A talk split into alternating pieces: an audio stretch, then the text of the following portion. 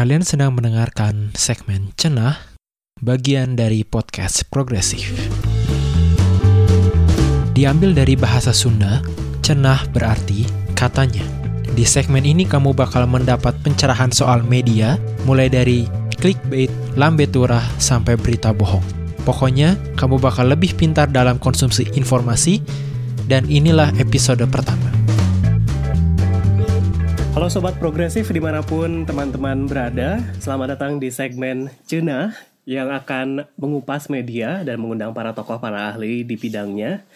Kenalin, saya Rio Tuasikal. Udah beberapa kali sebenarnya masuk uh, podcast progresif Sebagai teman diskusi Evan sama Shiva. Nah kali ini saya yang ditugasi mengelola segmen ini. Uh, Saya jurnalis, kadang nulis uh, kolom juga Nah, di episode perdana ini kita bakal ngebahas tentang berita-berita baik di media. Ini banyak banget orang-orang yang uh, kemarin-kemarin mengeluhkan uh, kok media-media nggak pernah memberitakan berita baik sih, terutama ketika pandemi corona seperti sekarang. Nah, apa sih sebenarnya berita baik? Terus bener nggak sih kita itu nyebutnya berita baik dan berita buruk? Uh, kali ini kita akan ngobrol, dapat insights nih dari dosen yang kece banget Namanya Bu Santindra Suti, apa kabar Bu? apa kabar? Terima kasih, kabar baik dan saya merasa terhormat episode pertama ya. Oh iya dong, pembuka wow. dong Bu. Jadi Bu Santi ini adalah uh, dosen komunikasi uh, Fakultas Ilmu Komunikasi Unisba. Dia juga adalah pegiat literasi media, uh, mulai dari media konvensional sampai digital, dan kandidat doktor di University Science Malaysia. Juga meneliti media ya Bu ya. Oh, mantap sekali lah pokoknya ini. Iya. uh, udah lama nih kenal sama Bu Santi uh, dari zaman saya kuliah ya Bu ya. Waktu Tahun berapa ya Rio? saya kuliah tuh 2009. Pokoknya oh, waktu oh ibu nerjemahin buku Jane Stokes aja. Uh, buku iya. tentang media studies kan. Aduh itu udah ngefans banget ya sama ibu. Aduh. nah, kita mulai dari ini deh Bu. Kemarin kan ramai juga tuh Bu di Facebook Ibu ya. Ke kemarin kan uh, rame uh, berita detik nih. Kemarin mungkin teman-teman yang uh, belum dengar ini membuat berita tentang uh, kunjungan Presiden Joko Widodo ke uh, Kota Bekasi dalam rangka ada tanda kutip ya pembukaan mall-mall. Nah, eh, ini langsung jadi menimbulkan polemik karena ada banyak orang yang uh, menyatakan bahwa detik ini selain merubah judulnya, dia juga menyebarkan hoax gitu. Tapi kalau ditelisik lagi sebenarnya detik kan ngeluarin rekaman wawancara dengan humas Bekasinya ya Bu ya. Dan bilangnya itu bukan hoax nih, dengerin aja rekamannya. Dalam rangka opening roda perekonomian dah. Jadi pembukaan mal-mal cuman nanti uh, tetap meng, apa, menggunakan standar protokol covid ya. Ini awali lagi. Kalau kita dengerin rekamannya sendiri sih ada banyak yang perlu dikritik sebetulnya. Kayak gitu nggak bu? Kalau menurut ibu kayak gimana nih bu? Singkat soal ini bu. Iya. Uh, terima kasih Rio. Uh, saya tidak menyangka bahwa berita kemarin itu yang saya angkat menjadi status. Status itu sebenarnya bukan untuk ke medianya ya sebenarnya, tapi pada netizennya gitu. Netizen itu gampang terprovokasi oleh media, kemudian gampang menyimpulkan dan mensimplifikasi uh, langsung menyalahkan pihak-pihak tertentu ya biasalah seperti itu saya sebenarnya pengen nampol audiens sih sebenarnya tapi ternyata justru orang banyak bereaksinya itu pada aspek medianya gitu. Uh, hmm. Nah, uh, saya juga berdiskusi dengan beberapa teman, tapi yang paling utama adalah saya coba mendengarkan langsung uh, isi audionya itu seperti apa sih gitu ya. Mau bagaimanapun saya harus uh, pertama-tama bersandarkan pada penilaian saya sendiri kan, sebelum saya uh, mendengar yang lain juga. Nah. Uh, dalam situasi seperti itu uh, ada situasi rus uh, situasinya pasti tentu saja sangat rusuh ya di mana Humas Pemkot Bekasi tiba-tiba dihubungi di dalam uh, apa di dalam persiapan menyambut presiden ya nggak main-main itu ya presiden gitu ya uh, dalam situasi pandemi corona. Dalam situasi normal saja udah pahibet. Apalagi ini situasinya yang belum jelas normal ataupun new normal gitu. Jadi kebayanglah betapa uh, luar biasanya dinamika yang terjadi saat itu, kemudian dihubungi oleh wartawan. Nah, Uh, kalau dari irama percakapannya sih uh, saya mendengar uh, saya membaca rasa excited yang luar biasa sih dari rasa excitednya dari seorang humas gitu ya ketika wartawan data uh, wartawan kemudian menghubungi mencari berita dan ditanggapi dengan baik. Uh, teman wartawan kita ini juga melakukan wawancaranya juga dengan uh, baik gitu ya artinya santun gitu ya. Kemudian juga uh, dia menanyakan hal-hal yang uh, esensial Nah, cuma saya kemudian uh, uh, merasa tergelitik ketika uh, teman wartawan ini langsung berhenti pada uh, satu kata yang mungkin memang dicari-cari yaitu pembukaan mall gitu. Uh, jadi kalau dilihat hmm. dari keseluruhan kalimatnya, saya coba transkrip uh, kata per kata, itu kan ada pernyataan-pernyataan seperti betul nggak Pak Jokowi datang betul ke Mall Sumarekon dalam rangka apa? Nah, dalam rangka opening uh, uh, opening roda perekonomian dalam uh, dan pembukaan mal-mal yang akan dibuka dalam uh, dengan mengikuti protokol standar COVID-19. Ya kalimatnya kira-kira seperti itu. Nah, ada tiga pokok tuh sebenarnya yang dibicarakan di situ. Pertama adalah opening roda perekonomian, kemudian yang kedua adalah ya betul ada pembukaan mall, kemudian yang ketiga adalah dengan mengikuti standar COVID yang paling nyata terdengar itu adalah yang paling belakang dengan mengikuti standar COVID. Nah, yang berulang-ulang ditekankan oleh uh, teman wartawan adalah jadi pembukaan ya, jadi pembukaan, pembukaan mall, pembukaan mall dan titik sampai di situ. Lalu jeder muncullah beritanya seperti itu gitu. Nah sekarang kalau kita mau ngomong salah nggak salah ya, sebenarnya saya agak alergi ngomong seperti ini gitu ya, uh, karena ya netizen juga punya banyak salah.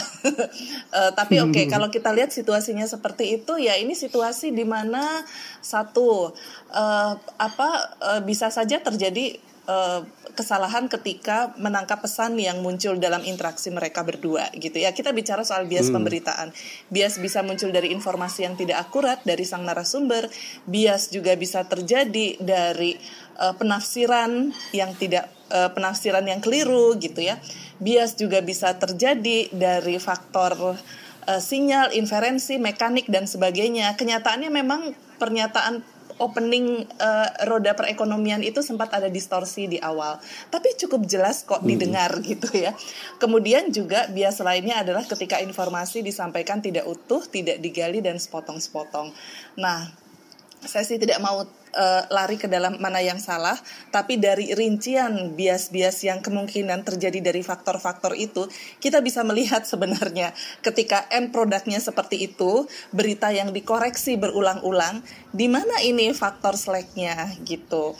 Uh, hmm, hmm. Yang satu merasa tidak diwakili pernyataannya secara utuh, yang satu merasa saya sudah menyampaikan menyampaikan sesuai benar dengan apa yang saya dengar apa adanya sementara dari sisi netizen kok kamu berhenti sampai di situ aja sih kan sebenarnya hmm. ada banyak konteks yang bisa diangkat dari situ gitu seorang jurnalis yang kemudian juga sudah bukan sekali dua meliput uh, pandemi covid pasti tahu bahwa pandemi covid ini punya banyak aspek dan salah satunya adalah uh, pembukaan uh, sebuah tempat dalam situasi new normal di mana lokasi Bekasi sendiri masih kontroversi uh, situasi PSBB-nya gitu, itu pasti harusnya memunculkan pertanyaan lanjutan yang menarik itu untuk dieksplorasi. Hmm, hmm, hmm. Ah itu yang hmm. uh, ke kehausan netizen yang tidak terpuaskan di situ. Itu satu. Nah kemudian ketika uh, jadi dari cara kerja dari cara operasionalisasinya, saya kira ini juga perlu dikritisi. Nah yang kedua adalah ketika cara menyampaikannya. Uh, terlepas dari bahwa memang betul eh, kata-kata uh, pembukaan itu disampaikan oleh Ibu Humas Pemkot Ibu Indah gitu ya. Uh, tapi judul yang muncul adalah ya Jokowi datang dalam pembukaan mall di Bekasi di tengah suasana pandemik. Oke, okay, hmm. ke mana itu? Judulnya pergi? ini Bu, uh, Jokowi memimpin pembukaan mall. Ah, Jokowi memimpin ya, kan? pembukaan mall. Oke, okay. ada kata-kata memimpin pembukaan mall itu udah tuing-tuing. Nah, terus yang terakhir itu adalah di tengah suasana pandemik.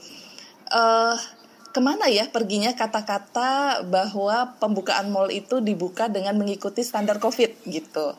Nah, uh, ketika terjadi, uh, ketika judul dimunculkan dengan cara seperti itu, maka ya judul ini bekerja sama dengan ada judul memimpin pembukaan ya, uh, Jokowi memimpin pembukaan, kemudian ada kalimat uh, apa uh, uh, membuka di tengah situasi pandemik. Ini akhirnya bekerja sama satu sama lain untuk memunculkan satu kesan yang akhirnya adalah ujung-ujungnya ya wajar kalau judul ini bikin ribut. Hmm, hmm. Ini menarik banget sih bu ya diskusi di apa namanya si berita yang kemarin di Bekasi ini.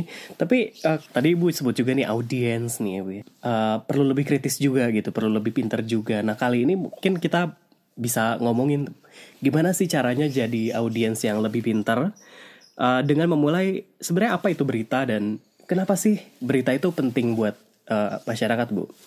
Ya, saya masih orang dulu ya, jadi uh, saya tetap bagi saya berita adalah uh, sebuah fakta, sebuah kabar yang disampaikan uh, kepada khalayak banyak.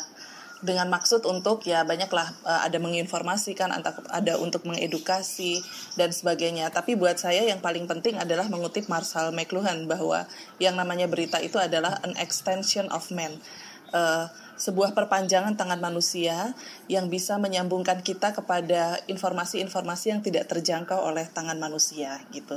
Itu definisi berita, hmm. fakta ya yang paling utama adalah fakta yang disampaikan untuk sebagai perpanjangan tangan manusia. Hmm, jadi ceritanya kalau perpanjangan tangan tuh kalau tanpa berita kita kan nggak tahu misalkan ada kebakaran di kota kita gitu kalau dengan berita kita jadi tahu gitu ya Bu ya. Itulah salah satu fungsi sosial di dalam masyarakat ya. Ketika kita berada dalam satu lingkungan, mungkin kita terbatasi secara fisik, secara geografis, tapi karena kita berada dalam isu yang sama, kita mendapat kabar, maka kemudian kita terhubung satu sama lain. Ya, itu yang membuat kita hmm. menjadi sebuah masyarakat hmm. gitu. Hmm, hmm. Berarti emang berita itu membantu kita uh, mengambil uh, keputusan begitu ya bu ya mengambil aksi gitu di tengah-tengah uh, ketidakpastian terutama pada saat situasi seperti ini bu ya pertama-tama adalah assessing info, uh, assessing situation menilai hmm. atau menganalisis situasi kemudian dari situ kita bisa mengambil keputusan nah keputusan itu yang mendorong kita untuk uh, melakukan aksi-aksi tertentu itu nah faktor hmm. ini hmm. nih surveillance atau uh, assessing the situation ini itulah yang menjadi fungsi utama berita pertama kali buat saya. Hmm, hmm, hmm. Nah kalau gitu uh, kan sering banget tuh bu kemarin-kemarin lagi rame uh, pas covid ini ada juga video yang viral gitu yang mengatakan uh, media ini fokus ke bad news gitu terus ada juga uh, waktu saya kuliah komunikasi misalkan sering dengar uh, bad news is good news gitu. Apakah sebenarnya berita-berita buruk itu selalu berita-berita yang bagus?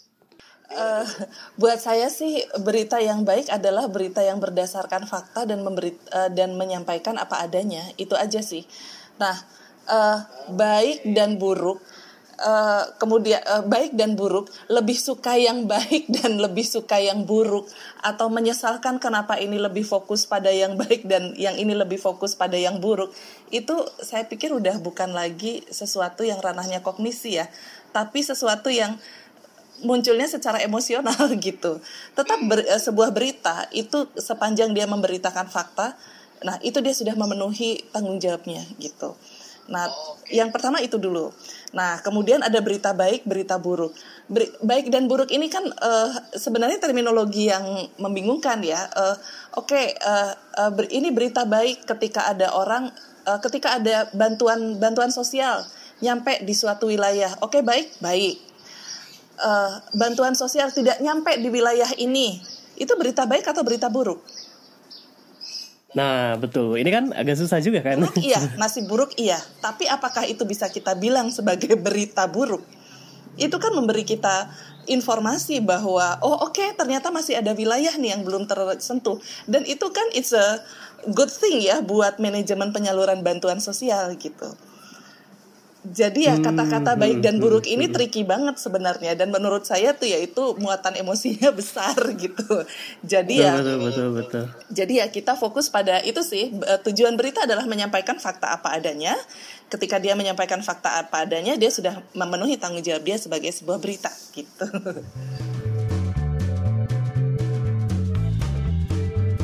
kadang-kadang orang juga bilang oh ini bad news karena itu berita bikin dia nggak nyaman gitu atau bikin dia gelisah atau karena berita kan fungsinya memang memberitahu informasi ya bu tidak untuk are not supposed to entertain you gitu kan. Kalau nyari entertainment ya mungkin lihat film aja atau apa gitu. Tapi berita kan kadang mungkin bikin gak nyaman.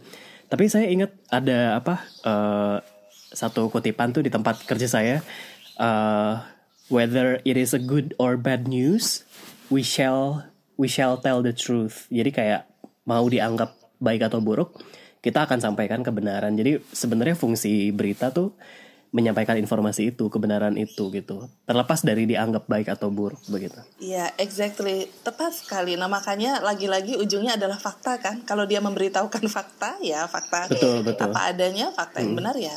Dia sudah melayani kebenaran. Hmm. Ya itulah tugas dari sebuah berita. Hmm. Cuma menarik nah. juga nih ketika uh, sorry Rio, tadi Rio bilang begini hmm. ya. Ini uh, tadi ada pernyataan ini kenapa berita ini uh, media ini cuma memberitakan berita yang buruk aja. Media yang hmm. lain nggak seperti itu. Nah, maka masalahnya sih di bukan di isi beritanya ya, tapi kebijakan pemberitaannya gitu. Uh, hmm. Kita hidup di dunia yang ada berita baiknya, juga ada berita buruknya gitu. Nah, kalau to be fair ya, itu semuanya kan harus hmm. disampaikan hmm. gitu, karena uh, oke okay, kalau balik lagi pada fungsi berita sebagai extension of human lives, masa extensionnya hanya ke hal-hal yang negatif-negatif aja gitu. Orang kan harus diberitahu semuanya gitu. Maka ya ini bukan hmm. lagi ngomongin soal uh, apakah uh, beritanya oke okay atau enggak, tapi lagi yang harus kita pertanyakan adalah kebijakan pemberitaannya gitu. Betul betul. Apakah punya mau malicious intention gitu gue emang, emang ingin menjelek-jelekan atau nah akhirnya di belakangnya kan gitu apa tujuannya ya kok hanya menampilkan realitas hanya dari satu sisi saja gitu hmm, hmm, hmm. harusnya komprehensif begitu ya Be? menyampaikan lebih utuh. Iya, seperti yang saya bilang tadi, okay. saya tuh orang dulu, jadi sampai sekarang gitu, saya beranggapan bahwa fungsi berita dan media yang sebaik-baiknya adalah mengangkat uh, kehidupan harkat dan martabat manusia ya supaya dengan cara itu hmm. mengangkat harkat dan martabat media juga sehingga menjadi lebih kredibel gitu dan itu hmm, tidak akan hmm, bisa hmm. dicapai hmm. kalau hanya satu sisi saja yang ditonjolkan. Hmm, hmm, hmm, hmm. Nah kadang-kadang bu kan masyarakat suka uh, menilai bahwa uh, ah ini pemberitaan buruk gitu padahal sebenarnya ini berupa kritik terhadap pemerintah dan juga uh, kontrol terhadap kekuasaan gitu. Karena kan emang fungsi media kan uh, mempertahankan kepentingan publik begitu mengontrol kekuasaan. Tapi kalau yang kritik-kritik selalu dianggap bad news. Setuju nggak bu? Terutama dalam covid ini kan banyak banget tuh yang dikritik pemerintah uh, fungsi media kan ada di tengah-tengah ya. Uh, seharusnya dia tidak menempatkan diri sebagai alat propagandanya pemerintah.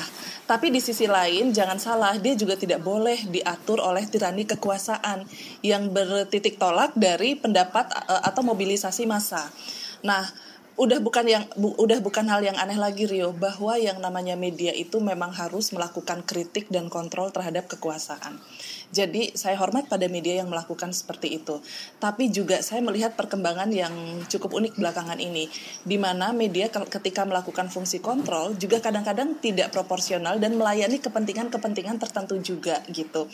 Barangkali Rio masih ingat uh, waktu beberapa waktu yang lalu, tahun-tahun lalu, ada media-media tertentu yang tidak boleh meliput acara demo-demo aksi dari um, ya kelompok tertentu karena dianggap ya hmm. kalau kamu ngeberitain kamu tuh selalu tidak berpihak pada kita.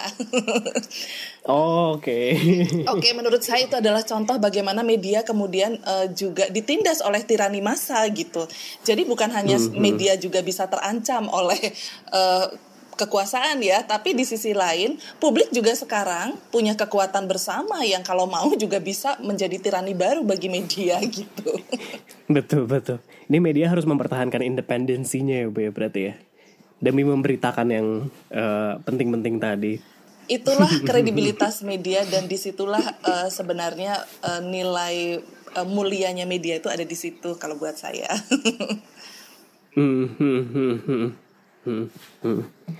uh, Bu ini udah mau di penghujung episode nih, tapi uh, terakhir ya Bu, kemarin tuh uh, kan banyak sekali orang yang mulai jengah gitu ya, jenuh uh, dengan pemberitaan COVID. Uh, dan mereka bilang kayak uh, udah nih nggak usah nonton berita deh, uh, kamu nonton YouTube ini aja gitu kan dan lain-lain. Uh, tapi kemudian ada satu pusat studi uh, media di Harvard University bu Nieman Lab yang merilis laporan bahwa sebenarnya audiens tuh sudah bosan dengan pemberitaan COVID bahkan sejak bulan April. Jadi sebenarnya mungkin bukan mungkin bukan medianya yang terus-terusan memberitakan berita buruk tapi audiensnya yang udah bosan gitu mungkin juga udah apa ya namanya over overwhelm sama kewalahan gitu dengan berita ini ada tips nggak bu buat audiens gitu supaya lebih tenang tapi juga tetap punya kewaspadaan gitu Pertama-tama sih saya akan, uh, ya saya juga mendengar ini dari teman-teman saya. Tapi biasanya saya bertanya pada mereka, apa yang kalian inginkan? Bahwa tidak ada informasi tentang COVID sama sekali itu yang kalian inginkan. Nah, kalau udah dibalikin ke situ pertanyaannya, biasanya terus uh, bukan gitu sih. Saya cuma nggak serak dengan oke, okay, kalau nggak serak apa nih cara media memberitakannya atau cara dia mengakses informasi tersebut. Itu juga bisa jadi masalah hmm, gitu. Kebayang nggak okay. sih begitu bangun yang disentuh adalah HP, kemudian yang dibuka adalah media sosial Nah, isinya media hmm. sosial itu kan nggak terkontrol sama sekali ya. nah, uh, ketika kemudian betul, betul. kita kita sebagai audiens merasa capek, jenuh dan sebagainya, itu karena apa? karena habit kita atau karena informasi yang ada gitu. Nah, uh, kepada teman-teman netizen sih biasanya saya kembalikan pertanyaan ini atau kegelisahan ini pada mereka sendiri gitu. Uh, kontrol terhadap uh, sumber informasi tetap kok adanya di kita gitu. Jadi ketika kita merasa jenuh dan menyikapi dan capek gitu ya dan kesel gitu ya, ya udah uh, kontrol diri kita sendiri gitu. Uh, janganlah uh, apa ya kita tetap membutuhkan informasi kok sampai kapan pun gitu. Uh, uh, betapapun informasi juga harus dikritisi ya karena banyak hoaxnya banyak misinformasi sampai hmm, muncul betul, betul. misinfodemic dan sebagainya gitu ya tapi di luar sana juga ada media-media yang berjuang keras gitu untuk menyampaikan sesuatu yang baik ada pemerintah-pemerintah daerah ada instansi-instansi yang juga berjuang keras untuk memperbaiki komunikasi publiknya nah jangan sampai kita hmm. kemudian melupakan dan mengesampingkan hal-hal baik yang coba dibangun oleh uh, teman-teman kita ini gitu. Uh, hmm, hmm. Saran saya untuk yang lagi jenuh, nggak apa-apa nonton drama Korea dulu, apa kayak gitu ya. Kita hmm, beradaptasi hmm, hmm. pada. Eh bu, bu bentar bu. Uh, iya. Maaf motong soal drama Korea bu. Iya. Itu di banyak dra oh, bukan drama Korea bu, tapi film-film Korea tentang virus bu. Itu keren banget ada ya. Ada judulnya, ada judulnya flu, terus ada apa?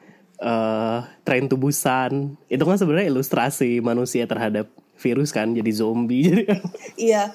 Oh mereka malah beberapa filmnya itu membuat uh, filmnya tuh virus bukan lagi sebuah senjata biologis tapi social engineering Ah, udah menarik, udah keren menarik, banget. Menarik, Jadi kalau orang cuman bilang, "Oh, apa yang diramalkan Korea kayaknya bener ya."